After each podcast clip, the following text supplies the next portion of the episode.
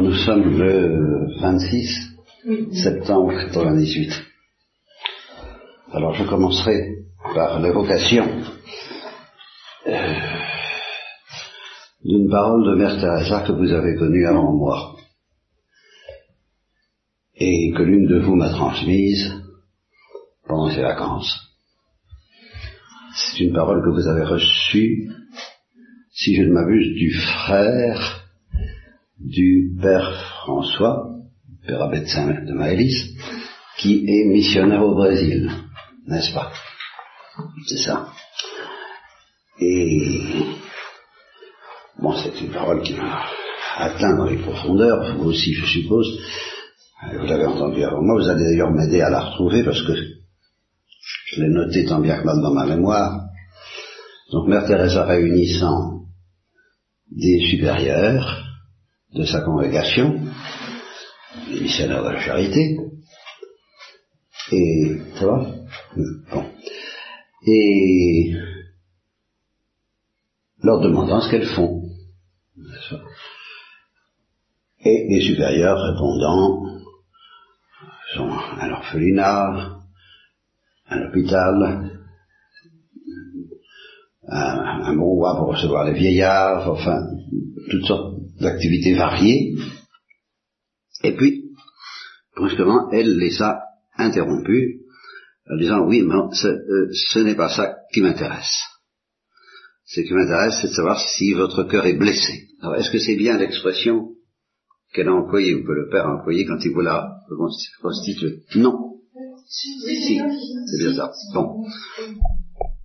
Alors, cette expression de cœur blessé, et ce souci qu'en avait Mère Teresa m'a beaucoup impressionné.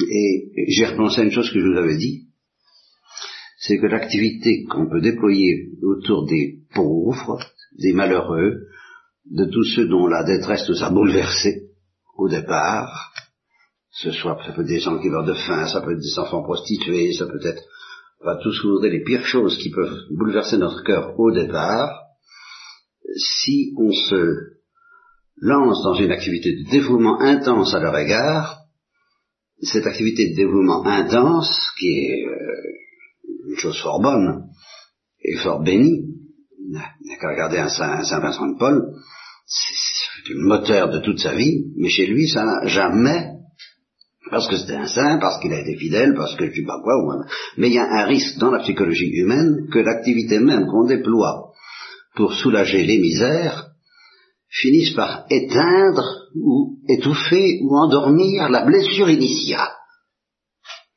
qui a provoqué l'élan pour soulager toutes ces misères. On a été blessé par un spectacle bouleversant, hein, et on, ne s'en remet pas. Et puis, sous le coup de cette blessure, on se lance évidemment dans une activité dévorante afin de soulager ces blessures intolérables à nos yeux et blessantes pour notre cœur. Et euh, il peut arriver que la blessure demeure ouverte, béante, interminable, c'est le cas de Mère Teresa bien entendu, comme de Saint Vincent de Paul. Il peut arriver aussi que l'intensité même de, l'activité qu'on déploie en faveur de ces malheureux, qui, dont le spectacle nous a bouleversés, ben, euh, endorme le bouleversement lui-même. Et c'est précisément ce qui me semble que Mère Teresa craignait. Elle leur demande qu'est-ce que vous faites? En, espérant euh, sentir la présence du, lien entre la blessure initiale du cœur et les activités qu'elles accomplissaient. Et dans la manière même dont elles nous ont décrites, peut-être, en y mettant je ne sais quelle complaisance, j'en sais rien, je ne sais quel activisme, j'en sais rien, je ne sais quelle dureté, je n'en sais rien, elle a senti que ça n'était plus ce qu'elle avait voulu, et ça, j'ai deux paroles de Mère Teresa dont je suis sûr, sans parler de toutes celles, que j'ignore, qui sont le secret de la congrégation des missionnaires de la charité, que je n'ai nullement envie de prospecter, mais deux paroles qui suffisent à me mettre tout de même la puce à l'oreille, euh, une euh, que j'ai entendue moi-même à la télévision, quand elle dit je demande à Dieu de dissoudre, de détruire ma communauté si elle ne répond pas euh, à, ben, au fond, la blessure initiale. Elle n'a pas dit comme ça. Mais je ne sais plus comment elle a exprimé, comment elle s'est exprimée, mais si elle n'est pas fidèle à, bon, ben, je traduis aujourd'hui la blessure initiale du cœur de Mère Teresa, euh, je ne pense pas trahir Mère Teresa en employant cette expression. Ce qui est certain, c'est qu'elle a dit, je demande à Dieu de détruire ma congrégation si elle n'est pas fidèle à ce que le Saint-Esprit désire de cette congrégation. Ça, je l'ai entendu. Et j'ai entendu dire, alors je n'ai pas entendu Mère Teresa le dire elle-même, j'ai entendu dire qu'elle disait à ses sœurs, à certaines de ses sœurs, si vous avez le cœur si dur, alors que je vis encore, qu'est-ce que ce sera quand je serai morte? Donc, il y avait une, angoisse de ce côté-là. Bien. Alors je me mets en face de ça. Et je voudrais vous y mettre euh, si d'aventure vous n'y étiez pas. Ce qui saurait être le cas. Je sais que vous êtes devant ce, cœur blessé de Mère Teresa, et ce cœur blessé qu'elle souhaite pour toutes ses filles, et que je ne peux pas m'empêcher de souhaiter pour vous, et pour moi. Et alors, euh, je vais faire un rapprochement dont la portée doctrinale, alors là, nous la préciserons progressivement, si Dieu m'en prête vie et force, et moi, si je suis fidèle à, cette recherche, parce que c'est comme une tête chercheuse qui a en moi pour préciser ces choses, parce que je crois qu'elles sont importantes à préciser et que la Sainte Vierge me demande un effort pour les préciser, eh bien, je vais rapprocher ça tout simplement. Alors là, ça, ça, ça, ça, ça peut paraître très inattendu, du Sacré-Cœur. voilà, le Sacré-Cœur. Et la parole du Sacré-Cœur à Marguerite Marie. C'est ce qu'il a dit à Marguerite Marie. Il a dit, voici ce cœur qui a tant aimé les hommes et qui n'a reçu en réponse ou en retour, je ne sais pas bien, je ne suis même pas allé voir les sources, j'ai consulté ma mémoire, telle qu'elle a été frappée pour toujours, je l'espère, par cette parole dès qu'elle l'a entendue, dès que je l'ai lue, et qui n'a reçu donc en retour, en réponse, que leur ingratitude et leur mépris. À partir de cette parole, voici ce cœur qui a tant les hommes, et qui n'a reçu en réponse que leur ingratitude et leur mépris, je dis nous avons là tout simplement une clé de lecture d'une simplicité extraordinaire pour contempler quelque chose que tout de même, depuis des siècles et des siècles, alors bien avant le XVIIe, l'Église propose à la contemplation des chrétiens. Un objet très précis, Peut-être que cet objet n'a pas été offert aux premières générations chrétiennes immédiatement dans, la façon dont ça nous est présenté de nos jours. Ça n'a pas beaucoup d'importance. Euh, c'était suffisamment présent de toute façon à la psychologie des premiers chrétiens, des apôtres, de Saint Paul, nous y revenir, pour qu'il n'y ait pas besoin d'un objet pour le manifester. Si cet objet existe maintenant, c'est précisément parce que on risquerait autrement d'avoir tendance à l'oublier. Cet objet s'appelle le crucifix. Hein, Alors est-ce que le crucifix c'est l'objet d'une dévotion particulière euh, ou est-ce que c'est la moelle de la révélation chrétienne euh, J'interroge. Et qu'est-ce que dit le crucifix? Et qu'est-ce que le Saint-Esprit et qu'est-ce que l'Église nous dit en nous présentant le crucifix? Hein. Voici ce Dieu qui a tant aimé les hommes et voilà ce qu'ils en ont fait par leur ingratitude et leur mépris. Si c'est pas ça la révélation chrétienne, qu'est-ce que c'est? Vous avez une, autre idée à m'offrir pour résumer le message de l'évangile, vous? Hein? Si vous avez autre chose à m'offrir, je vous écoute. Mais si vous n'avez pas autre chose à m'offrir, alors écoutons ça. Je n'ai rien voulu savoir d'autre parmi vous, disait Saint que Jésus est Jésus crucifié. Mais pourquoi? Parce que ce Jésus crucifié, c'est l'icône, comme on dit aujourd'hui. Alors ça, c'est vraiment l'icône. C'est la manifestation concrète de l'amour que Dieu a pour nous et de ce que nous en avons fait, nous tous, par notre ingratitude et notre mépris.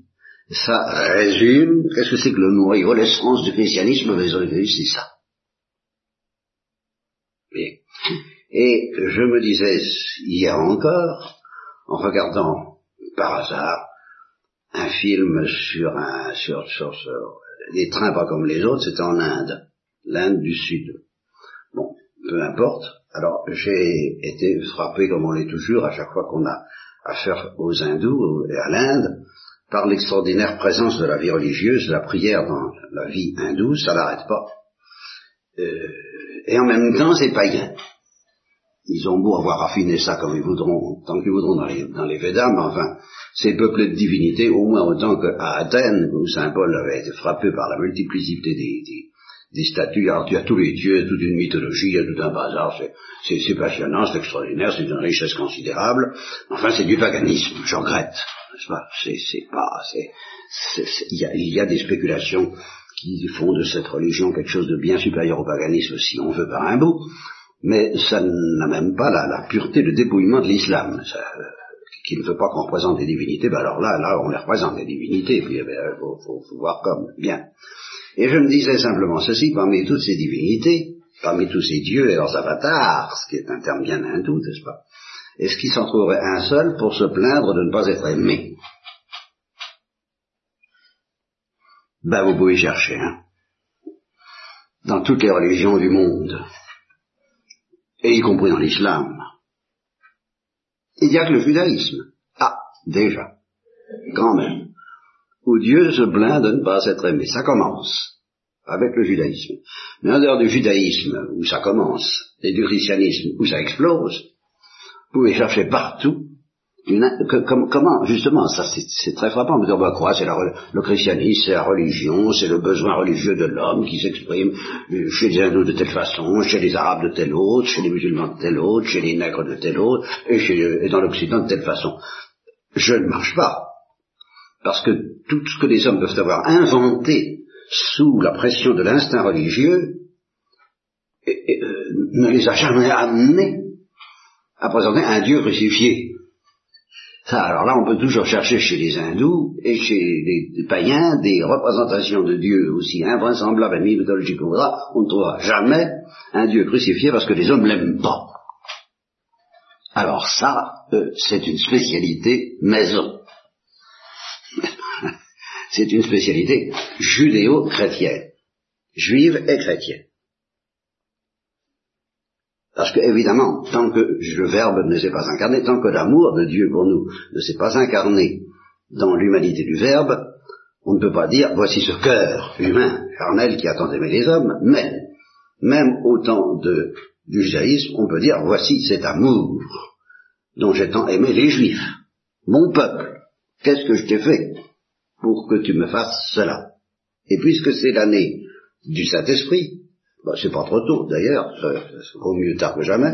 Hein, pour une année du Saint-Esprit, la première année du Saint-Esprit, euh, la première année du Saint-Esprit, ça a été l'année de l'incarnation. Le Saint-Esprit te couvrira de son ombre. Et la deuxième année du Saint-Esprit, à ma connaissance, c'est la Pentecôte. C'est l'année de la Pentecôte, euh, où, où le Saint-Esprit a couvert les apôtres de son ombre. Bon, la troisième année, c'est 1998. Bon, d'accord. je ne sais pas s'il y en a eu d'autres avant. Mais qu'est-ce que c'est le Saint-Esprit? Ben, C'est l'amour de Dieu pour nous. Le Saint-Esprit, il n'y a pas à chercher des spéculations insensées.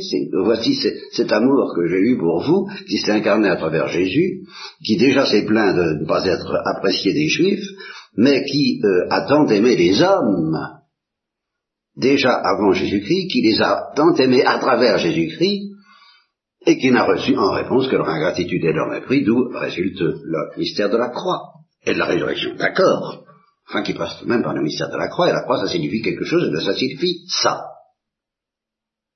Bien. Alors, je comprends mieux, à travers ça, euh, l'instinct de Mère Teresa. Pourquoi elle a été fascinée par les plus pauvres d'entre les pauvres? Pourquoi justement elle a voulu pas seulement s'occuper des pauvres, comme Saint Vincent de Paul qui s'occupait des pauvres, de tous les pauvres, pour les soulager, et ça venait du Saint-Esprit, et ça venait de l'amour de Dieu, bien sûr, mais Mère Teresa, chaque, saint a son originalité, chaque saint a sa figure, chaque saint a sa vocation, comme chaque fleur des champs a son destin et a quelque chose à nous dire que les autres n'ont pas à nous dire, Mère Teresa a une vocation légèrement différente de Saint Vincent de Paul, et qui a certains points de vue, peut-être considérés comme plus profondes, je ne discute pas ces histoires-là, c'est peu importe, euh, en tout cas, moi, ça me dit quelque chose de plus profond que ce que je comprends dans ma bêtise à travers Saint Vincent de Paul. c'est que elle a pressenti, peut-être plus que pressenti, elle a senti presque explicitement que les plus pauvres d'entre les pauvres, c'était justement l'icône, l'image, la figure la plus parlante, la plus concrète, la plus actuelle de cet amour de Dieu pour nous, de cet amour du Sacré-Cœur, de cet amour du cœur de Jésus, et voilà ce que, qui n'a reçu que la gratitude et le mépris, et ça, ça donne quoi? Ben, Ça donne les pauvres, les plus pauvres entre les pauvres. Il y a une, affinité à établir, un arc électrique à établir entre ce, ce Christ crucifié, c'est tout bête, les pauvres c'est Jésus-Christ, Vincent de Paul le disait déjà, mais il faut comprendre jusqu'où ça va. Ça veut dire que parce que son cœur nous a aimés tellement et qu'il n'a reçu en réponse que la gratitude mépris, alors il est Dieu une fois pour toutes, le Saint-Esprit est une fois pour toutes dans cette situation que, que nous présente de manière très éloquente les plus pauvres d'entre les pauvres. Voilà ce que nous en faisons. Et c'est pour ça que Mère Teresa a eu l'instinct, en somme, décontemplatif, parce qu'enfin, euh, je risquais d'oublier de vous le dire, euh, j'y repense, je suis bien content, je vous ai dit au début que l'action qu'on peut déployer pour se mettre au service des pauvres peut arriver à faire, à endormir et à faire euh, oublier un peu la blessure initiale qui nous a précipité au secours des pauvres. Mais qu'est-ce qui commande une vocation contemplative? Je, suppose, j'espère, que c'est le désir, vous aussi, de consoler Jésus car euh, je n'ai pas tout à fait terminé la, la, la, condensation du message chrétien, de la, de la révélation chrétienne à travers la parole du Christ à Marguerite Marie. Voici ce cœur qui a tant aimé les hommes, qui n'a reçu en réponse que leur ingratitude et leur mépris. Veux-tu me consoler? C'est ça l'appel profond de la vie contemplative. Si vous n'entendez pas cet appel, parce que c'est pas encore tout à fait, tout à fait l'appel chrétien de la vocation contemplative. Et c'est en vertu d'une blessure initiale que vous vous précipitez vers le cloître pour consoler Jésus. Si c'est pas ça, ben euh, vous passerez dans mon cabinet. Je vous ferai passer à la radio et on, on, étudiera votre cas. Et si la blessure n'est pas assez profonde, alors euh, on va peut-être chercher à l'approfondir d'abord, enfin, euh, à étudier. Et surtout, alors, j'admets, je le sais même, autant que je peux savoir les choses de science expérimentale, que au départ de la plupart des vocations que je connais, des vôtres, il y a une blessure de ce genre, plus ou moins consciente, plus ou moins claire, mais elle est là. Mais je sais aussi pour l'avoir expérimenté chez moi-même et chez beaucoup d'autres, que cette blessure qui nous précipite vers le cloître, ou au moins la vie religieuse, euh, avec les observances de la vie monastique, observances monastiques que la tradition dominicaine n'a pas répudiées, ou vers le séminaire, s'il s'agit simplement d'une vocation sacerdotale, bon, très bien, peu importe, cette blessure initiale peut se trouver endormie colmaté, endurci, enquisté, tout ce que vous voudrez, aussi bien par le souci justement des, des complexités de la vie monastique, de la vie religieuse, de la vie régulière ou de la vie apostolique. Autant qu'elle peut être colmatée par les complexités de la vie de charité auprès des pauvres, du développement auprès des pauvres. Tout, ce qu'on fait pour Jésus et pour Dieu peut petit à petit, tout ce qu'on fait sous l'effet de la blessure peut endormir la blessure. Et que la vraie fidélité dans la vie, voilà, c'est que les complexités, les richesses et les exigences et les, tout ce souci de la perfection, ce souci de la vertu, ce souci de la culpabilité qu'on a parce qu'on ne pratique pas les choses comme il faut, etc., etc., tous ces détails, toutes ces multiples occupations du service, que nous n'arrêtons pas d'avoir à, affronter, de discuter entre nous, et en chapitre, par exemple, n'est-ce pas? Eh bien, tout ça peut euh, distraire et endormir la blessure initiale. Et c'est ce que je ne dis pas que je ne voudrais pas, c'est ce que le Saint-Esprit euh, est très contristé quand ça se produit, et Dieu sait si ça se produit. C'est une possibilité, mais c'est pas seulement une possibilité, c'est hélas une réalité fréquente. Euh, il y a euh, une possibilité de ça. Donc je complète le résumé de la révélation chrétienne au sujet cette fois de la vocation contemplative, mais aussi de la vocation des missionnaires, aussi de toute vocation, quelle qu'elle soit, sacerdotale aussi. Veux-tu me consoler en, ben, en faisant quoi? En faisant quoi? Ben, En m'aimant. En m'aimant tout simplement. En me donnant ton amour. En me donnant ton cœur. Mon enfant, donne-moi ton cœur. Puisque je t'aime tellement. Et, évidemment, euh, la première chose à faire, et là je commence à, à errer un peu dans toutes les choses que j'avais dit, parce qu'il y en a trop. Je vous signale tout de suite que je suis pas au bout de mon, de mon rouleau dans cette affaire-là. Il y en a trop. Alors je, je, je me souviens même pas de tout ce qu'il faudrait que je vous dise, je vais au hasard, comme ça. Euh, qu'est-ce que, qu'est-ce que Dieu va nous demander, qu'est-ce que le Christ nous demande pour le, consoler, consoler de cette ingratitude et de ce mépris. D'abord, il nous demande de comprendre, bon, ça si, c'est une, des choses comme ça, que, que euh, nous faisons partie de ceux qui ont répondu à son amour par l'ingratitude et le mépris. Il y a une ingratitude et un mépris qui sont conscients, plus ou moins, euh, le mépris des pauvres, le mépris des autres, le mépris des hommes, l'ingratitude consciente, tout ça, ça peut exister. Mais il y a aussi, et bien pire souvent, une ingratitude et un mépris inconscient. Et je, je, je, prends pour moi, comme vous pouvez prendre pour vous, cette parole de Jésus, voici ce cœur qui t'a tant aimé, et auquel tu n'as répondu que par l'ingratitude et le mépris, d'une manière très inconsciente peut-être pendant longtemps, euh, pas totalement inconsciente aujourd'hui, je l'espère, dit Jésus, mais c'est tout de même un peu comme ça que ça s'est passé. Euh, veux-tu me consoler de ta propre ingratitude et de ton propre mépris? Euh, D'abord en te réveillant, justement, car ce sommeil dans lequel, dont Saint Paul nous dit qu'il est temps de nous en, sortir, n'est-ce pas? Euh, il, est là Mais c'est déjà un sommeil d'ingratitude et de mépris, parce que nous nous sommes agités et nous agitons encore pour beaucoup de choses. Une seule est nécessaire, justement comprendre et à quel point euh, euh, ce cœur nous aime, cet amour nous aime. Et je, repense à encore, une chose qui me passe par l'esprit. J'ai dans mon bureau euh, un calendrier de Thérèse en Jésus, où il y a une parole de Thérèse en Jésus tous les mois, et en ce moment, au mois de septembre, c'est Je n'ai plus qu'un désir, c'est d'aimer Jésus à la folie. Quand j'ai lu ça, il paraît que c'est dans les manuscrits, je ne sais pas où c'est. Mais ça m'a rappelé tout de suite une parole qui, elle, est au chapitre 10, j'en suis à peu près certain, et où elle dit, oh Jésus, les Jésus, laisse-moi te dire que ton amour va jusqu'à la folie. Bon, alors il faut, il n'est surtout pas question, ça fait partie des dangers qui peuvent menacer certains, d'aimer Jésus à la folie euh, comme si on en prenait l'initiative. Euh, l'amour, la charité consiste en ceci que c'est Dieu qui nous a aimé le premier. C'est pas nous qui aimons Dieu, c'est lui qui nous aime le premier.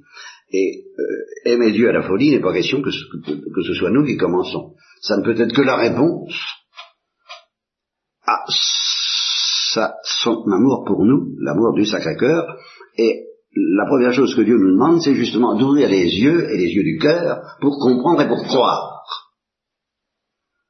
à cet amour.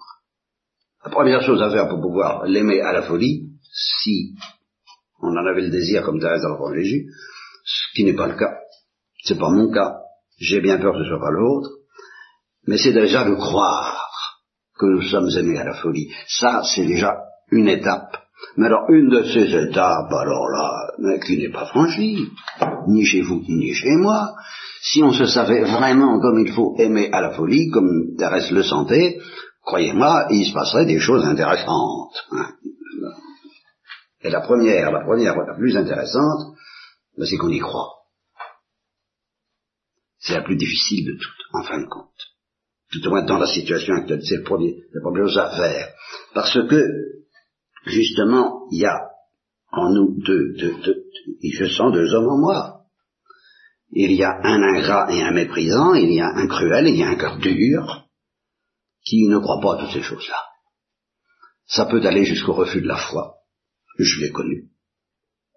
J'ai refusé la foi pendant dix ans, donc je sais ce que c'est. Ça peut aller jusque-là. Et quelquefois, dans des conditions bien pires encore, ça peut être un endurcissement qui refuse de croire pour être sauvé. C'est ce que dit le Christ, Celui qui ne croira pas sera condamné.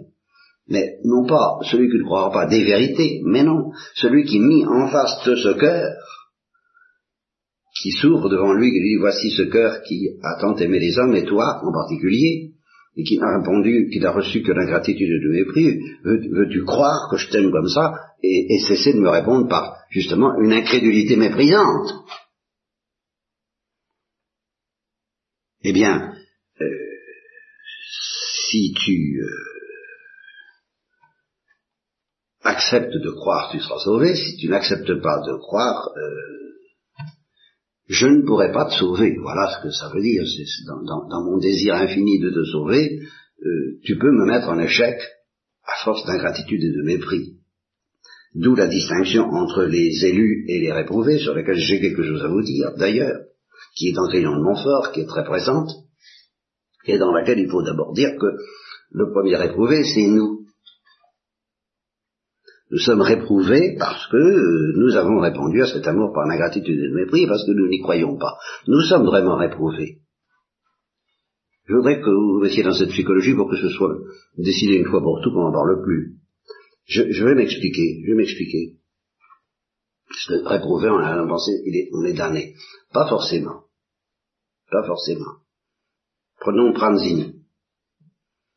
Hein, Pranzini a été sauvé. Bien. Il a embrassé Jésus-Christ, il s'est laissé toucher. Son cœur a été blessé euh, à la dernière seconde. Il a embrassé le crucifix, le crucifix, justement, l'icône de cet amour infini. Soit il, a, été blessé, il, s'est laissé blesser à ce moment-là, grâce à la prière de Thérèse, enfin, il s'est laissé blesser. Bon. Alors, c'est un élu, bien sûr. Bien sûr. Seulement toute sa vie, il a vécu comme un réprouvé. Quand on prend la description que Grignon de Montfort fait des élus et des réprouvés, comment vivent les élus? Ben, ils sont près de la Sainte Vierge, ils ne la quittent pas, enfin, bon, tout le tableau de, que fait Grignon de Montfort des contemplatifs de Marie, qui ne font pas de bruit, qui ne font pas qui ne s'agit pas, euh, parce que le, le, bien ne fait pas de bruit et le bruit ne fait pas de bien. Alors, ils se, ils se cachent dans, le cœur de Marie. Ça, ça c'est des élus vus par Grignon de Montfort, les réprouvés. Bon, il s'agit du fond du de Bon, ben, si vous regardez la vie de Bronzini, au, moins vers la fin, où il a commis des crimes, ou un crime, euh, sans parler des crimes euh, d'ordre moral qu'il avait commis avant, euh, et probablement toute sa vie a vécu comme un réprouvé.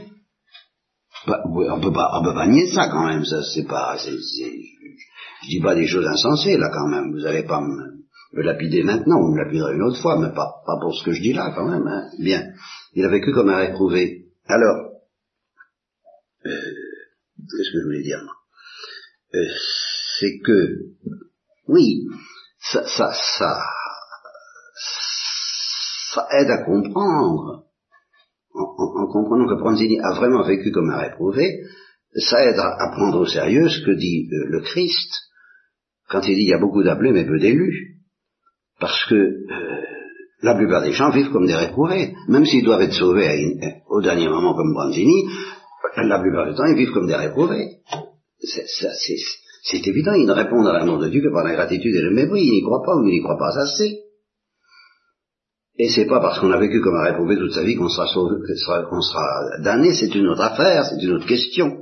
Je ne dis pas qu'il n'y en a pas. Je, crains que la parole de Dieu nous oblige à croire qu'il y en a. Mais enfin, euh, quand le Christ se plaint qu'il y a beaucoup d'appelés mais peu d'élus, ça ne veut pas dire que tout, tout, tous ceux qui ne sont pas élus seront, euh, seront damnés. Ça veut dire qu'ils vivent comme des réprouvés. La plupart prennent le chemin large qui mène à la perdition. Pranzini, toute sa vie, il a pris le chemin large qui mène à la perdition. Il a fait que ça. Ben, vous n'allez pas me le nier quand même. Bon, mais il n'est pas le seul. C'est une immense majorité qui prend le chemin qui mène à la perdition. Et alors, in extremis, là pour le pour à la dernière seconde, pour certaines personnes, ben, ça peut être des ouvriers de la onzième heure par leur faute d'ailleurs, une heure avant, un jour avant, un mois avant, je peux reprendre l'inverse de la chanson d'Edith Piaf, n'est-ce pas, un mois, un, dans l'autre sens, quoi, on peut remonter, n'est-ce pas, un, mois, un jour, un an, deux ans, dix ans, bon, euh, ils se laissent finalement doucher, et après avoir vécu, pensé comme un réprouvé, ils se convertissent, alors c'est autre chose, ils, entrent, ils entendent enfin la parole de Dieu, veux-tu me consoler, moi qui t'ai aimé toute, ta vie, qui t'ai tant aimé toute ta vie et qui n'ai reçu en réponse que ton ingratitude et ton mépris? Voilà ce que ça, voilà ce que Pranzini a compris dans un éclair, voilà ce que beaucoup comprennent en cours de route. Heureux si c'est pas trop tard, bien sûr. Et la partie n'est pas jouée. Et vous n'avez pas le droit, et ce serait vous endurcir gravement, et ce serait traiter l'amour de Dieu par la gratitude et le mépris que de penser que la partie est automatiquement jouée, parce que Dieu nous aime tellement, il va nous sauver tous. Alors quoi? Vous ne sentez pas que c'est un endurcissement du cœur de penser ça Dieu nous aime tellement qu'il va nous sauver tous.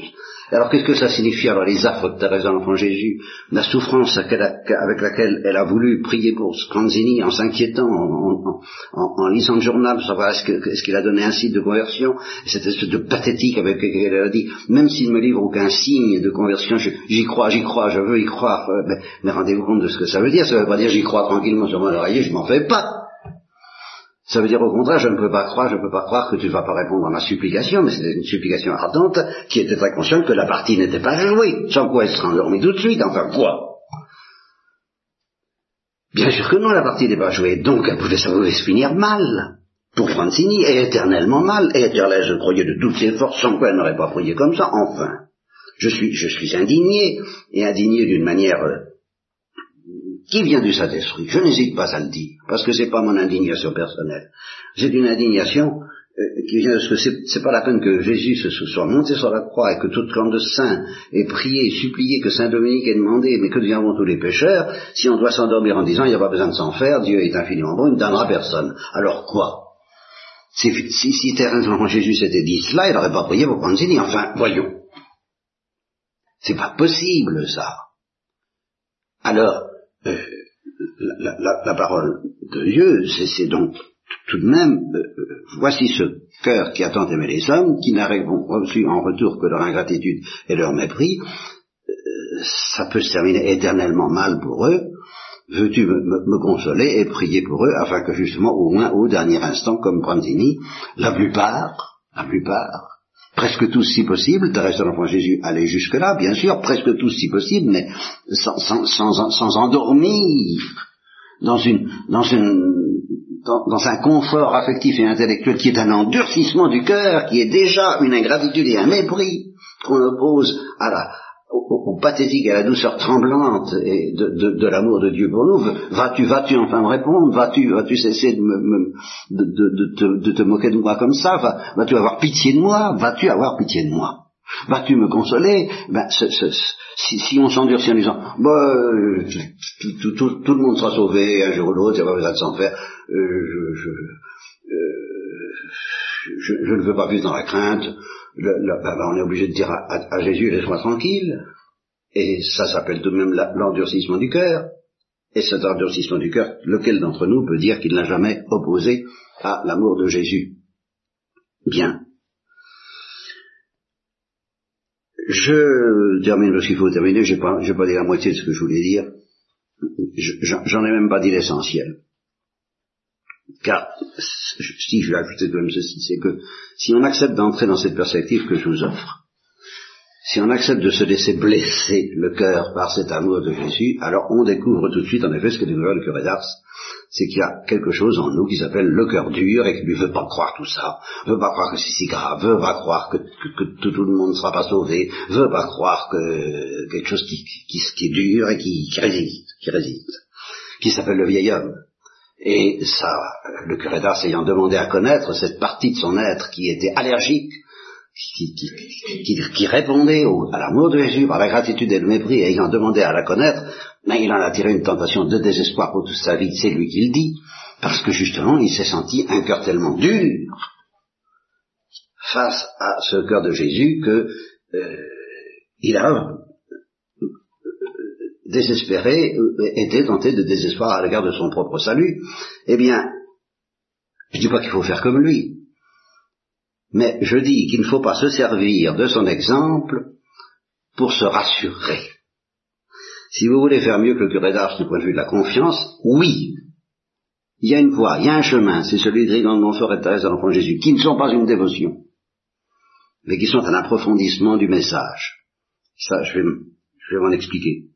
M'en expliquer jusqu'à... J'ai droit jusqu'à combien de temps je suis toute l'après-midi.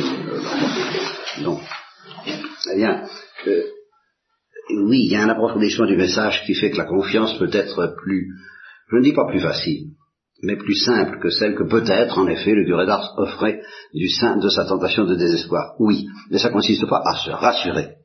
Parce que se rassurer, c'est justement tomber dans l'endurcissement mortel qui euh, répond à l'amour de Dieu par l'ingratitude et le mépris. Euh, ce qui permet d'échapper à ce désespoir, d'abord c'est d'accepter de le connaître c'est justement d'accepter que si une part de nous-mêmes dit oui à l'invitation d'abord de Jésus, veux-tu me consoler de cette ingratitude, ce mépris que tu m'as opposé toi-même et que tout le monde m'oppose, que tous les hommes m'opposent plus ou moins, sauf la Sainte Vierge bien sûr.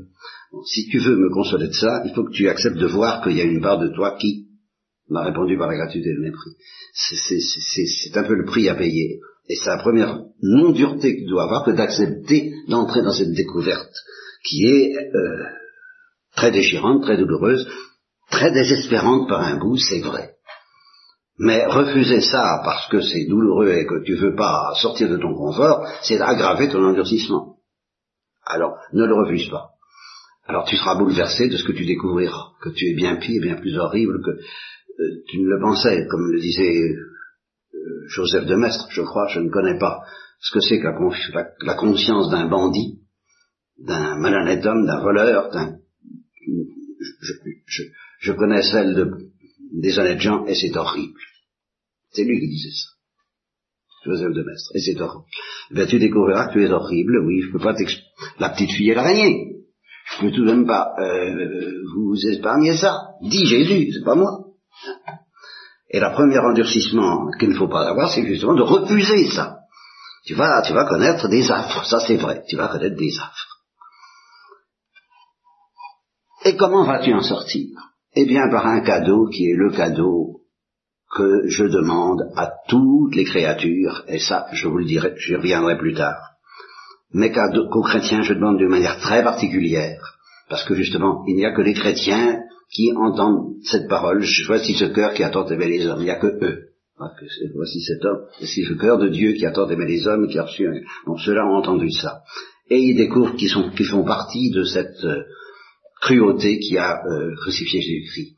Et alors là, euh, c'est au moment où ils commencent à découvrir ça, qui est désespérant, c'est là que je leur demande à eux quelque chose que je ne demande pas aux autres hommes, parce que c'est pas pareil, je le demande d'une autre façon, mais euh, à eux, je demande de cette façon très spéciale la confiance. La confiance des enfants, la confiance des pauvres, la confiance des petits. Alors là, ta confiance commence à devenir intéressante à partir du moment où tu auras accepté de désespérer. Si tu acceptes de désespérer en découvrant à quel point ton cœur est dur, alors là, ta confiance commence à prendre un prix infini pour moi. Et c'est comme Thérèse, l'enfant Jésus, le dit elle-même. C'est par la confiance, rien que la confiance que nous devons aller à l'amour, mais la confiance face à ce que nous sommes. C'est-à-dire des, des, des, des, réprouvés. Des réprouvés comme Pranzini. Alors, face à ça, si nous réussissons à offrir ce cadeau de la confiance folle, aimer Jésus jusqu'à la folie, c'est d'abord avoir dans son amour pour nous une confiance folle. Si nous réussissons à lui donner cette confiance folle, alors là, nous lui donnons le cadeau qu'il attend pour le consoler. Et je vais terminer sur une chose. C'est que on dit qu'il n'y a pas de progrès de la révélation, que la révélation est close à la, à la mort du dernier apôtre, ce qui est parfaitement vrai. Vous allez vous demander qu'est-ce que ça vient faire là-dedans, vous allez savoir tout de suite, c'est pour ça que je vais brûler mes, vaisseaux pour en finir, parce qu'il faut tout de même qu'elle se termine cette conférence. Eh bien, on, dit que donc la révélation est close à la mort du dernier apôtre. Mais ce qui est certain, c'est que les apôtres et Saint Paul lui-même la manière dont ils ont reçu cette révélation complète, plénière, toute la lumière de Dieu, ils, ont, ils l'ont reçue. Ça, c'est vrai. Mais pourquoi est-ce qu'il y a eu tellement de, il y a eu 2000 ans de ruination de l'Église et c'est peut-être pas fini? Pour essayer de comprendre le sens de ce message. Mais c'est parce que les apôtres eux-mêmes n'ont pas pu intérioriser ce message, cette lumière de la révélation, aussi bien que la Sainte Vierge. Vous vous en doutez quand même peut-être un peu. C'est que la Sainte Vierge avait intériorisé ce message de manière infiniment parfaite, aussi parfaite qu'une créature euh, euh, angélique et humaine pouvait l'intérioriser, elle l'a intériorisé totalement, parfaitement, à la perfection, comparé à cette intériorisation du message de Dieu dans le cœur de la Sainte Vierge, elle a compris, hein, voici ce cœur qui a tant les hommes et qui l'a reçu que la gratitude et le mépris. Alors ça, elle l'a compris au pied de la croix, elle l'a compris toute sa vie, elle l'a compris à la résurrection, elle l'a compris à la Pentecôte, elle l'a compris de mieux en mieux, parce qu'elle est soumise à la loi du progrès, n'empêche qu'elle l'a compris infiniment mieux que tous les apôtres et qu'on ne comprendra jamais. Bien les apôtres étaient très loin de cette intériorisation de la Sainte Vierge. Et ils sont morts très loin de cette intériorisation. Ils ont continué à intérioriser au ciel. Mais, euh, et ils continuent, d'une certaine façon. Mais la Sainte Vierge, euh, elle a intériorisé de manière que personne ne dépassera jamais. Alors, eh bien, cette intériorisation donne à l'Église primitive, eh bien, il faut avoir une certaine grossièreté. Non pas dans le message, qui était parfait, mais dans la manière dont il était reçu. Même par les apôtres, il a été reçu avec une grossièreté bien supérieure à, la finesse du cœur de Marie. Et alors au cours des temps, le Saint-Esprit et la Sainte Vierge travaillent l'Église dans le sens de l'intériorisation. Et voilà pourquoi il y a un progrès du dogme. Et voilà pourquoi ce mystère de la confiance que Jésus demande pour le consoler de l'ingratitude et du mépris des méchants, des, cruels, des, des, réprouvés, que nous sommes par, ailleurs, eh bien, cette confiance devient de plus en plus raffinée. Parce que, sous l'effet du travail du Saint-Esprit et de la Sainte Vierge, elle s'intériorise. Et ce que la Sainte Vierge nous demande, en passant par Thérèse de l'Enfant Jésus, justement, et Grillon fort d'abord, et tant d'autres, mais surtout Thérèse de l'Enfant Jésus, dans notre siècle, qui est au seuil du troisième millénaire, mais c'est d'intérioriser davantage cette confiance, de l'amener jusqu'à cette folie Thérèse de l'Enfant Jésus disait, je m'excuse, euh, ce qui blesse le cœur de Jésus, ce qui le blesse plus que tout, c'est le manque de confiance. Ben, elle est allée jusque-là, et euh, bon, ben, la, cruelle matière euh, m'oblige à, à m'arrêter, et c'est très bien ainsi. Nous, en restons là sur cet appel, bon, console-moi par un peu de confiance intériorisée à l'école de Thérèse de Jésus, qui n'est pas une dévotion.